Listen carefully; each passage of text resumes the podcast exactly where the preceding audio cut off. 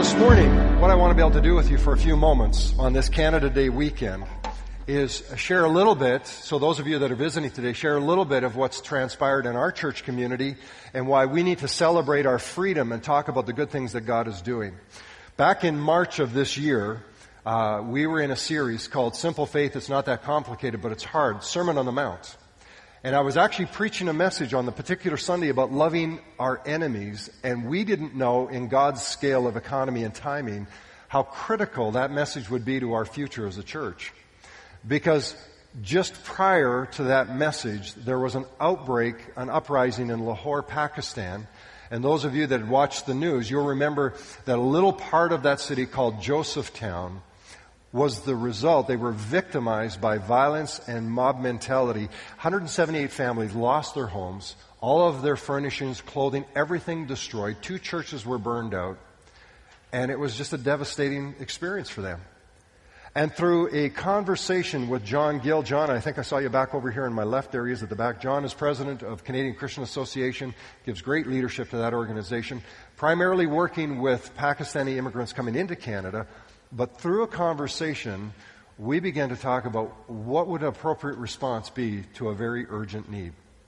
And so, as a church community, as I wrapped up that message on that Sunday morning, I talked about the need for us to love our enemies. That's what Jesus calls us to do. And many of you will never forget the image of some of those people, protesters on the screen, and we prayed for them. We prayed that God's grace and His truth would touch their heart and lives.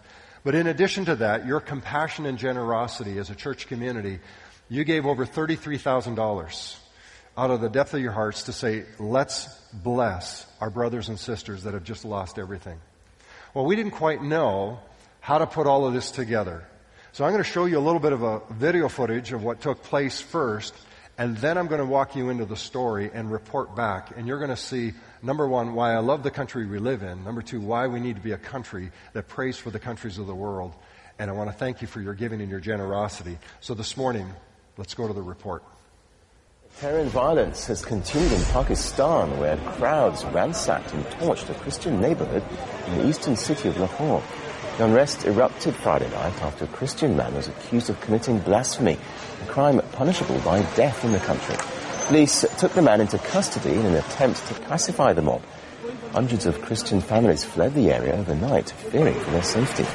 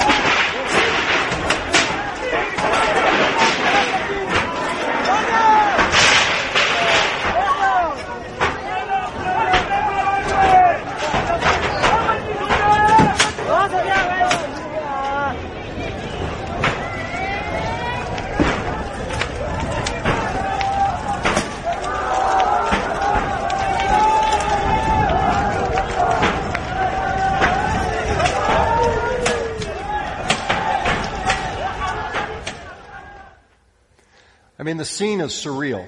It's something you'd expect to see if this was a, a war or mob violence taking place, but it's not what you would expect to see just over the simple cause of religious differences. And this outbreak of violence that devastated 178 families left them with nothing. Now, international pressure was high when this took place, and those of you back in March, you'll remember that when we talked about this, if you watched the paper, the pressure from the international community for, forced really a response out of the Pakistani government to do financial compensation to the families. But if you're a Christian in Pakistan, you're part of 1.5% of the population. You're the poorest of the poor in most regards. And even the money you're about to receive from the government is probably going to be taxed before you receive the payout. So what you receive is not going to replace what you've lost. So 178 homes, families displaced, churches are burned out. And it was out of this response that we stepped up together with CCA And I can just tell you that there was a wonderful outpouring of love and generosity that would impact this, this region. As we gave the money, there was no expectation on my part that we would do any more than that. I thought we would partner with CCA and their leadership team and we would leave it there and we would move forward and just continue in our prayers and see God do a great work. But it is in conversation that last year Dr. Jamil Nazir was here as a guest speaker at our church. He was appointed by the CCA to become the person on the ground in Lahore to help coordinate a response, a proper response. So working with the groups over there and working with the groups in Canada, and primarily I want to speak about our response with CCA. He would work to become our point person to best determine how could we respond and bring the kind of help that this community re- really needed. What would be the best way to invest the resources? And so we had a relationship where we could trust the connection and we knew that the best response was going to take place. Well, as that was all unfolding over that March period of time and we were moving in towards the month of May, I got a phone call from John Gill and John asked me, he said, Pastor Doug, would you be interested in going to Pakistan? Now that wasn't on my destination dream list, I'll be honest with you. I was actually in Mexico. I was going to be in Mexico coming back from a destination wedding, and this trip was going to take place two days on the back end of that trip. And as we talked about it, I felt it was imperative that I go to actually see what it was we were going to be doing as a church and to be able to report back to our church community, here's what we did. And not only that, to be able to go over and to be on the ground to give encouragement to our brothers and sisters.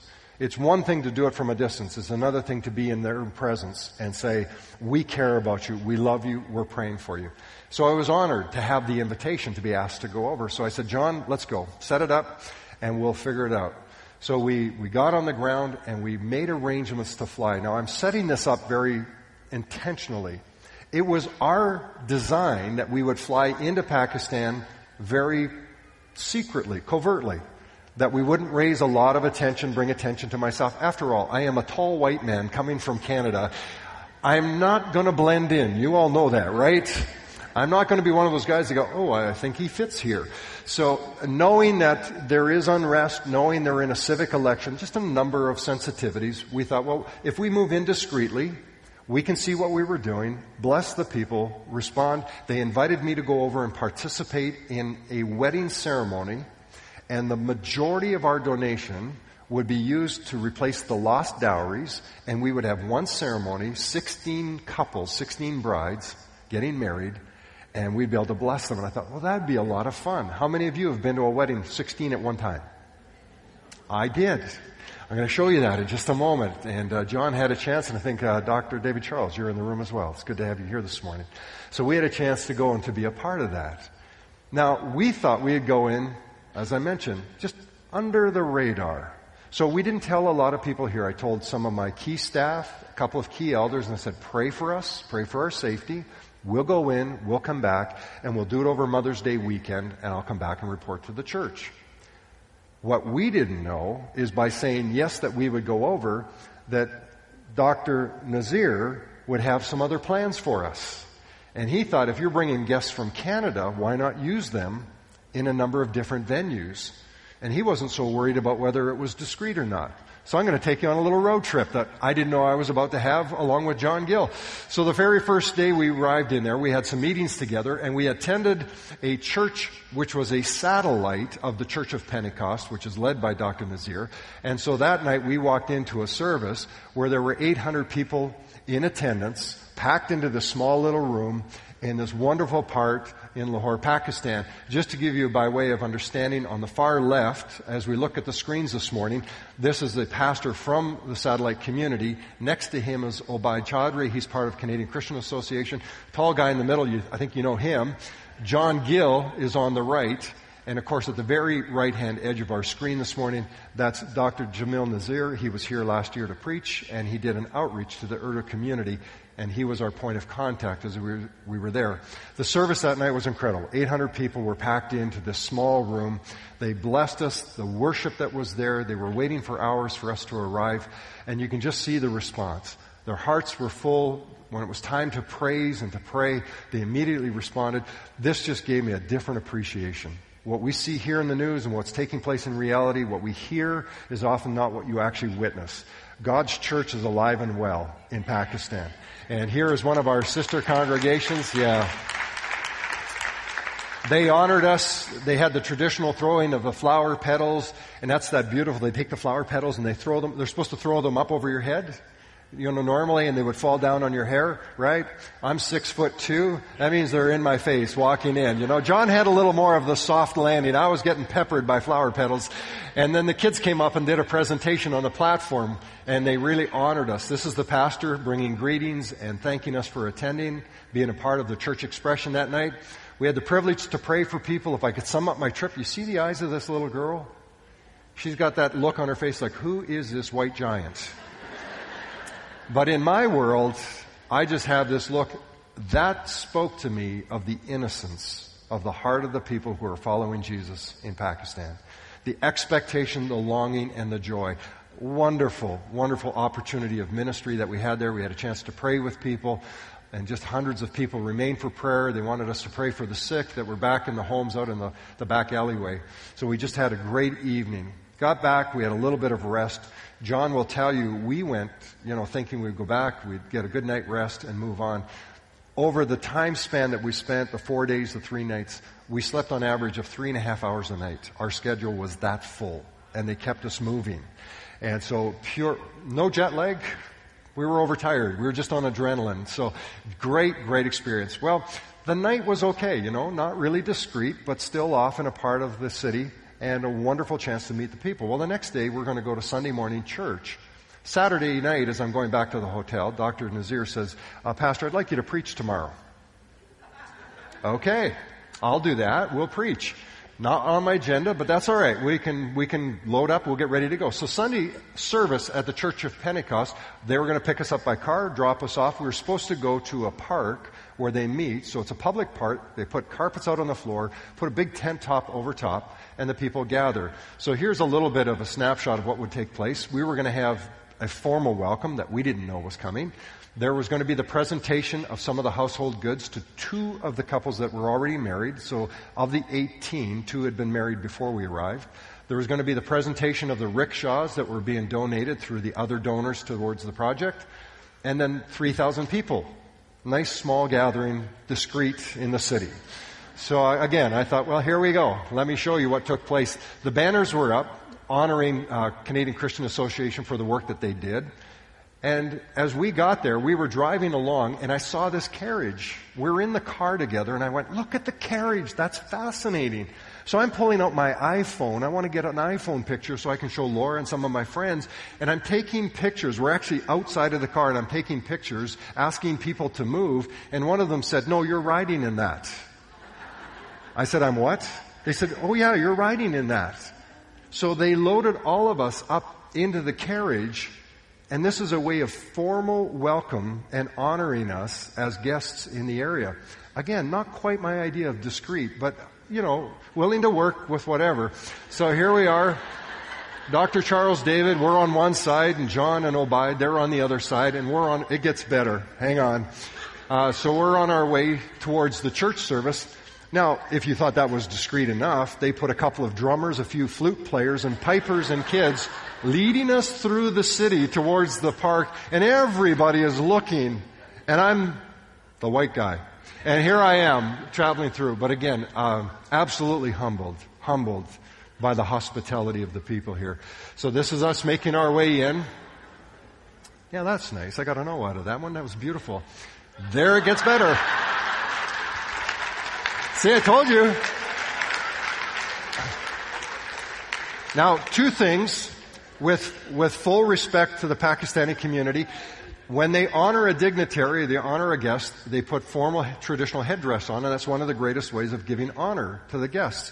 And so, with deep appreciation, I received that. But you notice the head size is not quite matched I am spatially challenged when it comes to wearing certain types of headdress. So I'm trying to keep this all balanced in. This is also, I just want to state this, this is also payback for my childhood years when missionaries would come and show me the pictures and I go, why did those missionaries dress up like that? This was God waiting for the day to go payback, to go, you're dressing up, Doug, here you go.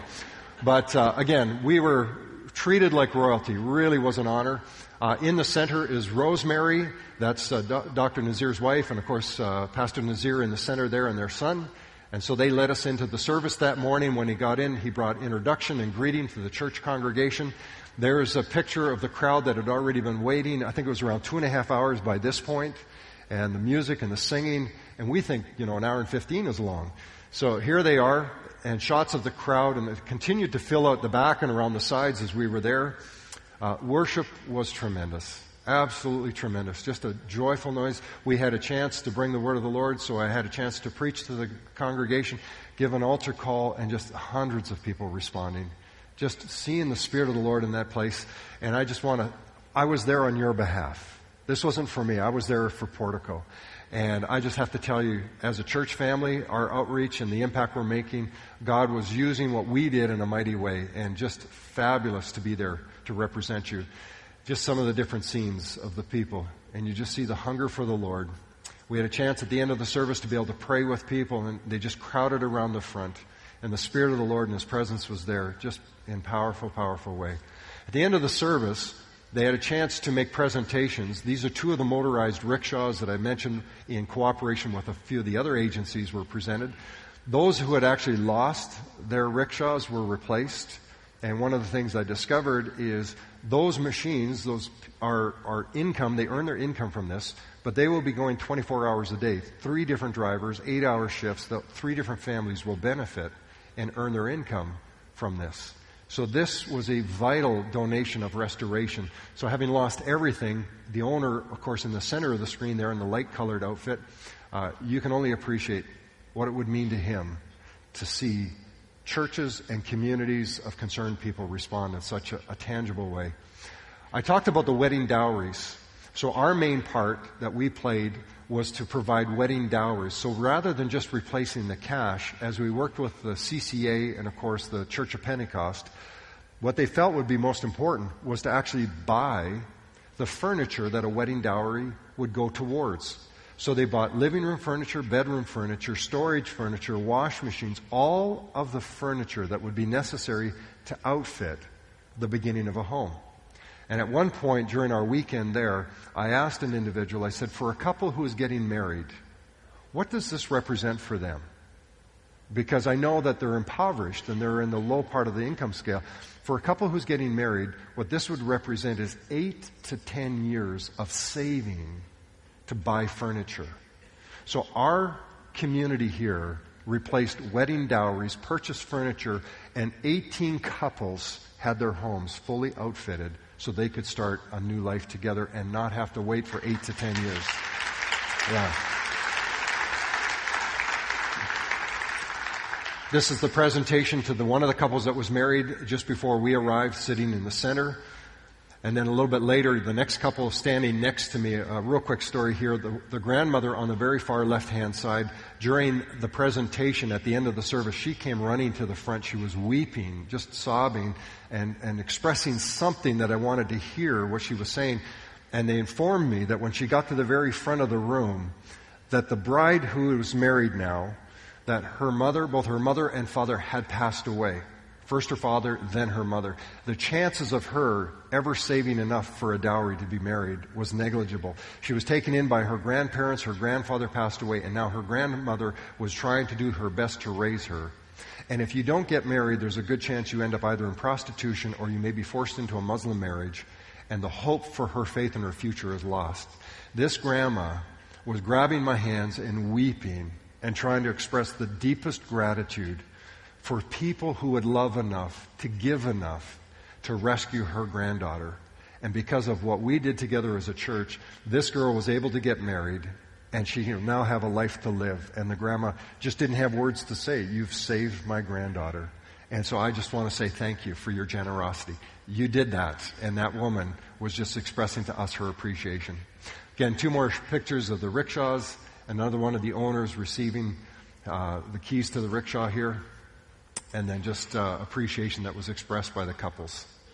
Well, after uh, Sunday morning, we had finished the service, and of course, it was a full morning. And Pastor Nazir said to me, goes, I'd like you to help me with a water baptism. And I was thinking again, now you've seen how we've not been discreet to this point. And I'm thinking, I am now in a nation where water baptism has taken this to a new level. And even talking with John, we were talking about, you know, is this, you know, what should we do? And so I said, well, you know, let's just go and we'll see. We'll make a decision. Now, I'm in, you know, we're in a full suit. It's like 45 degrees and it's a great weight loss program. And we're now driving off towards a water baptism surface. When we got there, it was inside of a compound, so I knew we were in a Christian compound. We were going to be in a safe place to do this, and I felt, okay, I can participate. And, you know, talking back and forth, John, I said, well, I'll go take my picture with a few people, and then we'll go back to the hotel, we'll get changed, we'll get ready for the wedding ceremony. That's why I was there, after all. And uh, so we get over there, and what I didn't realize is that Dr. Nazir, Pastor Nazir, didn't have anybody else to help him. So he turns to me and he goes, No, no, no, Pastor, you don't understand. I need you to do the water baptism. I said, Well, do we have anybody else? And he goes, No, just me and you. And I said, I only have my suit on. Like, I don't have a change of clothes to, to do the baptism. And he goes, Well, that's okay. We'll go in, just like this. And I said, Well, will I have enough time after the water baptism to go to the hotel before the wedding? He goes, yeah, we'll get you back to the hotel. No problem. So it's, it's now around two o'clock in the afternoon. I'm pulling my shoes, my socks, I'm taking off my belt, my wallet. I'm thinking, well, nice suit, it's gone. It's going to shrink. So I walked down, I'm going to show you. What I didn't know is we were about to baptize 419 people. So here's what we had. And it begins. There I go. So I walk in, and we walk in, like you can see, barefoot, but we walk in with our suits and everything. We start Sunday afternoon, and it's around 2 o'clock. For the next two and a half hours, that's all I did, was baptize people. Let me show you some of the pictures. It was absolutely spectacular. And to hear their stories, and to watch the looks and expressions and the applause from the people that were there, just open to what God was doing in their heart. At one point during the water baptism ceremony, one of the ladies stopped and she stopped Pastor Nazir and she started talking to him. And then he spoke to me and she said, she wants you to know her story. That Jesus revealed himself to her and she gave her life to Jesus. And she was a Muslim and she's now a follower of Jesus. And she is privileged to be baptized by you as a guest from Canada today. And I'm thinking, no, no, no, no. I'm privileged just to be able to baptize her. And story after story after story took place of those water baptisms. So by the time we're done, uh, the funny little anecdote here, John and I, we finished, you know, he disappeared on me, by the way. John uh, stood loyal and strong right until it started to rain, and then he left, and I'm out baptizing in the rain. But he was looking after my belt and my wallet, so I appreciate he did that. But uh, we finally we got back, and they said, "Well, you need to go back to the hotel and rest and get something to eat because we haven't eaten now." And so we get back towards the end of the afternoon, and so John and I had a real quick bite to eat and get back up. And John says, "You need to go lay down and just get a little bit of rest." And I'm just about to rest. He knocks on the door, and they said, "Oh, we just got a call. We're leaving in 20 minutes." Sure, we are. Let's go. No sense sleeping now. So we, had, you know, changed our suits. We got a different suit on, so we get ready for the wedding ceremony. I was not expecting. I, I was thinking a wedding ceremony, 16 couples, a little bit kind of like this, people in the room together. I wasn't prepared for what I was about to see. Now, again, you can see that our plans, we really did sincerely plan to go in quietly, discreetly, and then come back home again. Well, that's all been shot out of the water. It's gone. So now we go to the wedding, and the wedding ceremony gets better because at the wedding ceremony, they have the local TV station coverage. So, they got civic elections and they got Doug and John in the CCA. So it's kind of cool. And uh, we're going to do one ceremony. We're going to do 16 couples and we're going to have 8,000 people. That's how many people would be there. So let me show you some of the pictures now. We got there. This was spectacular. You see the carpets on the floor and the fabric that lined. They took the entire perimeter of an outdoor courtyard, lined it with fabric coverings, carpets all the way across, assembled all of the furniture that all the couples were going to get.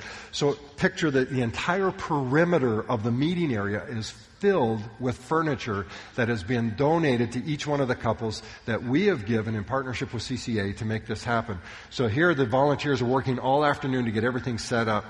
And all the way around the outside of the perimeter, you can see the furniture that is there.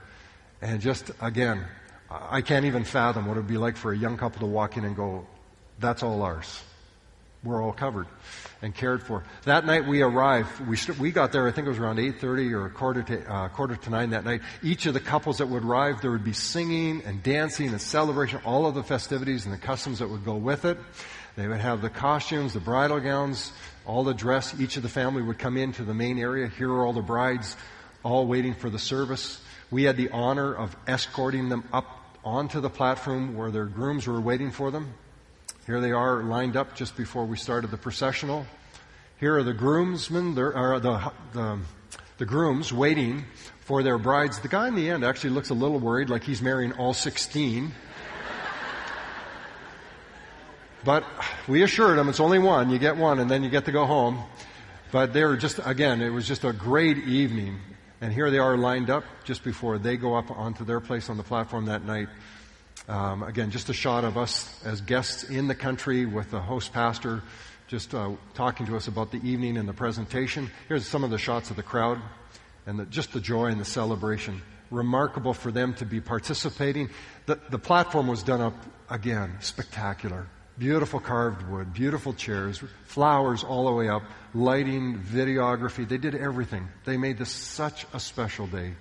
And uh, what I really deeply appreciate is the Church of Pentecost with Pastor Nazir. He wanted to make sure that it reflected the heart of what we were doing to make this a special day, and they just went over the top. Some of the guests that were a part of the night there to be able to share crowd shot from the back. I had a chance to come up and bring the wedding message to the couples, to bring greeting to the entire audience there, and express appreciation and how much we're supporting them, we're with them. And this is when uh, Pastor Nazir, of course, was doing the vows and officiating the actual uh, committal part of that ceremony. The different family members that were there seated that night. We had a beautiful night, no rain. Uh, again, just a wonderful sense of celebration and the signing for each of those that were custodians of the couples, of the brides. You see, they don't use pens, they use their thumb, the thumbprint, so that's what you see up here. They're using the ink to sign, do the official notarization, and every one of the couples had to be done. So we didn't actually finish this ceremony until I think it was about 11:45 when we finally left that night and the meal hadn't started. So I'm learning something about the Pakistani community now. Eat before you go and eat with them. And so that's, John is, John's given me a lot of insight into how I have to travel with the world here. And it, but it was a great, great experience. So that night we got back late, late at night. Then early the next morning we were up again. And, uh, Pastor Nazir took us over to his church. And it's almost a church without walls in many respects. It has no roof. It's under construction. And so we had a chance to go over and visit the church that they're building and also visit one of the rooms where the adult literacy program was taking place. And I'll just show you this. This is at their property, just outside the property. We gathered to speak with the pastor. Took me into the building. You'll see this is where the, eventually where their stage platform will be built. The columns in the background. It's going to be a three-story structure. This man and his wife have sacrificed everything. They've sold their jewelry. They don't have, they have a meager income that they give. They give back to the church. They rent their home.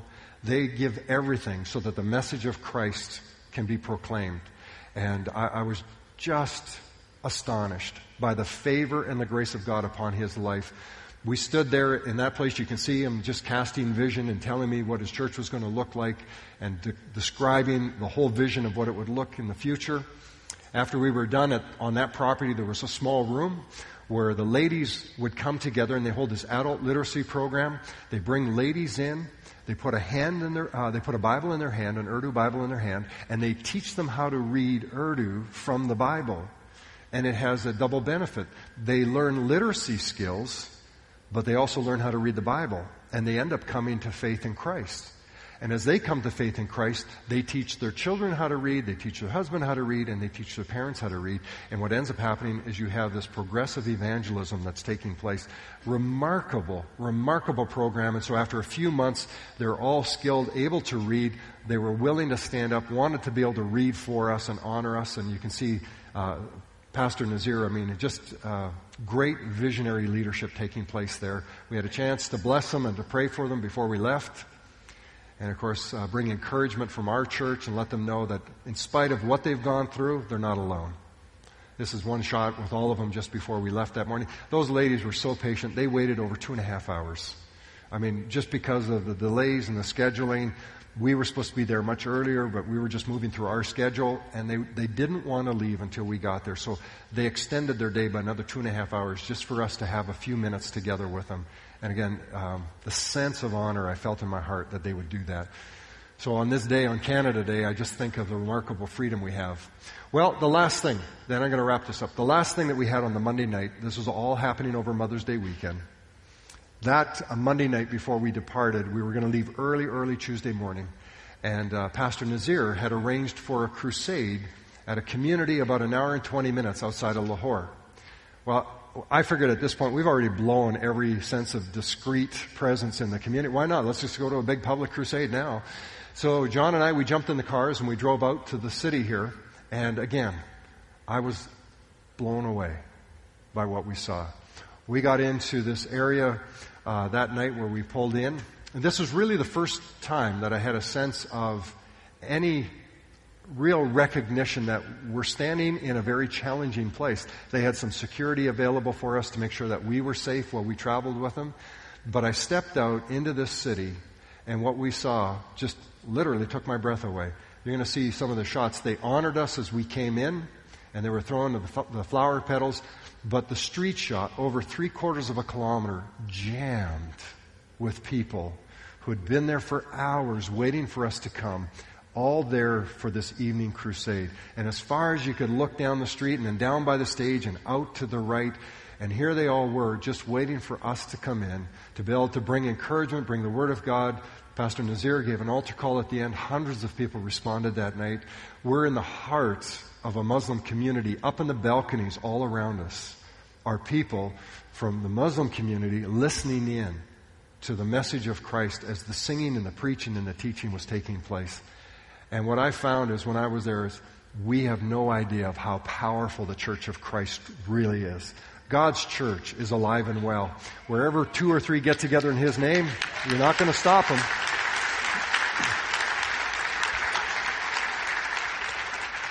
When it came when it came time to preach, they would pray, and boy, they would pray the glory of Christ into that place. And this is an open air meeting. The other thing I want you to realize up at the front, the front stage, that big stage that is set up for us to speak from, in behind on the wall, the concrete wall, were the words from the Quran. And I couldn't get over that. I'm standing in front of the words of the Quran that were emblazoned on the wall, and here we are in front of it preaching Christ to the community and people are responding and listening to the message of Jesus Christ. And so when you pray, this is what's taking place. And remember to pray for our brothers and sisters around the world. Again, just different shots of the crowd and a great, great experience. So we had a chance at the end of the night to pray, pray over people and just minister to them. This is probably one of those pictures that I'll come away with and never forget. This will describe for me the ministry in Pakistan. Hearts are open. They're hungry for the presence and the Spirit of Christ. Hands are lifted up in prayer, and they are strong and vibrant in their faith. They have nothing, but they have everything because they have Christ. And so when I had that chance to be able to pray with them and be a blessing to them, that impression is always going to be deep in my heart. And I just want you to know you're part of this because of your generosity and what we did together. This last photo here, um, just me praying for the crowd before we left. But right here, I want to just take a minute and then I'm going to wrap this up together. When we arrived at the uh, crusade that night, we were greeted, of course, by our host pastors and the delegates that were going to lead us down to the front. But over to my left was a man who was dressed in blue, and uh, adult man. And there was a little conversation, and amid all of the activity that was taking place, and there's this energy and music and vitality and life, and then all of a sudden, this grown man just begins to weep, to sob. And I didn't know, I mean, didn't understand the language, couldn't understand what was taking place. And as we're making our way down through the crowd, I'd asked, I said, what, what was happening? What happened with this man that he was so upset? And I was informed that that gentleman knew that we were coming, that guests from Canada had come, that we were coming to his city that day. He spent the entire day preparing food for us. Well, because of our time schedule, we were there. It was already well after 9 o'clock at night. Our flight was just early in the morning. We had to go straight to the airport. We were going back, get our bags, go to the airport, fly home. They had just informed him that we could not stop at his place for the meal. And of course, he was devastated. He was heartbroken because he had prepared that as an expression of honor to us. And I, I was all the way through that service that night. I was feeling so bad for this gentleman. I thought, oh, this man has sacrificed so much for us wouldn't there be any way for us to respond? Well, we're getting out of the service that night and we're getting into the cars, and as we're in the car, Pastor Nazir turns to me and he goes, he looks at his watch and he goes, Do you think we have two minutes that we could stop at his house? Now, in Pakistan, there are no two minutes. As there are in Canada at Portico, there's no two minutes. And I knew that when he said two minutes, we're in for a little bit of a journey. Looked at my watch, and John said, Yeah, let's go. Let's do this. So we drove out into the farthest part of that city. We're driving down. There's, there's no street lights. It's pitch black, and they're sort of winding their way out. And at this point, I have no idea. I'm just totally entrusted in the hands of our hosts. We get out of the car. It, I mean, you can't see a thing. One man pulls out his phone, so we have the light of a cell phone, and we're walking, you know, down through the back streets, and I'm thinking, I'll never see Laura again. That's where I am. And uh, at least John can tell her where it was that he last saw me. So we're working our way out. They finally get to a compound and there's this barricaded door. They knock on the door and they open up and we walk in. Well, somebody had called him and there he was with his family and his friends and I just radiating. Well, he's the gentleman uh, just on the edge of the screen there in the blue, right behind the pastor Nazir. You can see him there. He's just beaming with joy because we made our way there. They quickly escort us into this little room and they start bringing plate after plate after plate. I went, I'm in heaven. Food was coming into this room in such special ways. The great thing about it was I had no idea what we were eating. We had an iPhone trying to cast light across the meal table. And I'm looking at John and go, what am I eating? I don't know. Well, let's just eat. So that's what we do. And of course, you don't ask. You pray, you bless it, and you just keep eating. Well, 45 minutes later, two minutes, 45 minutes later, we walk out so that the next group can go in and eat. And I walk out in the courtyard, and immediately there's a little bit of activity, and they said, Pastor Doug, would you, would you do the honor of dedicating a baby for this couple? And I said, Yeah, I'd be honored to do that. And they said, No, there's a story to this. They said, Yesterday, when you were doing the water baptism, this woman was baptized. So you baptized her she would like you to dedicate their baby. I said, Oh, I'd be privileged to do that. I thought, What a great way on Mother's Day weekend to finish my trip. And uh, so I was about to do that. They said, No, no, there's another story. So I'm learning there's always a story behind a story. And I said, Okay, what's the next story? And they go, They weren't supposed to have children. So a little over a year ago, they were informed by the doctors, You'll never have children. And they went to their church and they shared it with their pastors, and everybody got together and they prayed over them. And they prayed that God would bless them, and God blessed them with a baby boy. So here we stood in the courtyard of this home. I held in my hands a miracle child, and I dedicated him to the Lord with the husband and the wife, and along with Pastor Nazir. And I thought, God, what a great way to summarize what had been a horrific act of criminal activity against a church to see the grace and mercy and the glory of God poured down into a little community like this and to bless them before we departed. So on behalf of the leadership here at the church, I just want you to know what you did was remarkable. Your generosity made a difference. And when we give hope every day, when we give to missions here, and you hear me give you a call to give over and above, these stories are happening all around the world. And I want to say thank you for being a part of blessing people like this. And thank you for your prayers. Many of you pray for us all the time. Now you know. Sometimes you don't even know what we're up to. That was part of what we were able to do over that Mother's Day weekend. So here we are in Canada today, living in a place of freedom, and aren't you glad that in our freedom, we get a chance to worship God, but in our freedom, we get a chance to partner with CCA and other great organizations and to bring a response. So I want you to stand together, and I know that we're not done. Dwayne, come on out here. And uh, we got a couple of more things just before we dismiss this morning. And we have been worshiping together, praying together. I just want to pray over you before we wrap everything up this morning. And let's pray together that we would use the freedom that God has given us, not just to use it upon ourselves, but use the freedom, the blessing, the resource, and all the privilege and responsibility that we have to make this world a better place. Amen? So God, that's what we prayed this morning. We thank you that we had a chance to bless those people in Josephtown, our brothers and sisters who experienced such trauma, to see the look of joy, the vibrancy, the life on their face, to know that we have been able to make a difference. And in some small way, there's such a great need out there, but every time we respond, Father, life and grace and truth and mercy come out. So may you bless every one of those 18 couples. May their futures be filled with generations of followers of Jesus Christ. And I pray that the witness of Christ, as strong and powerful as it was that we witnessed, it would continue to reach just the thousands and the millions of people who are living in darkness, waiting to hear there's hope in the name of Jesus. Thank you for the privilege we have of being a church community that can rally together to make a difference. And we prayed in Christ's name. Amen.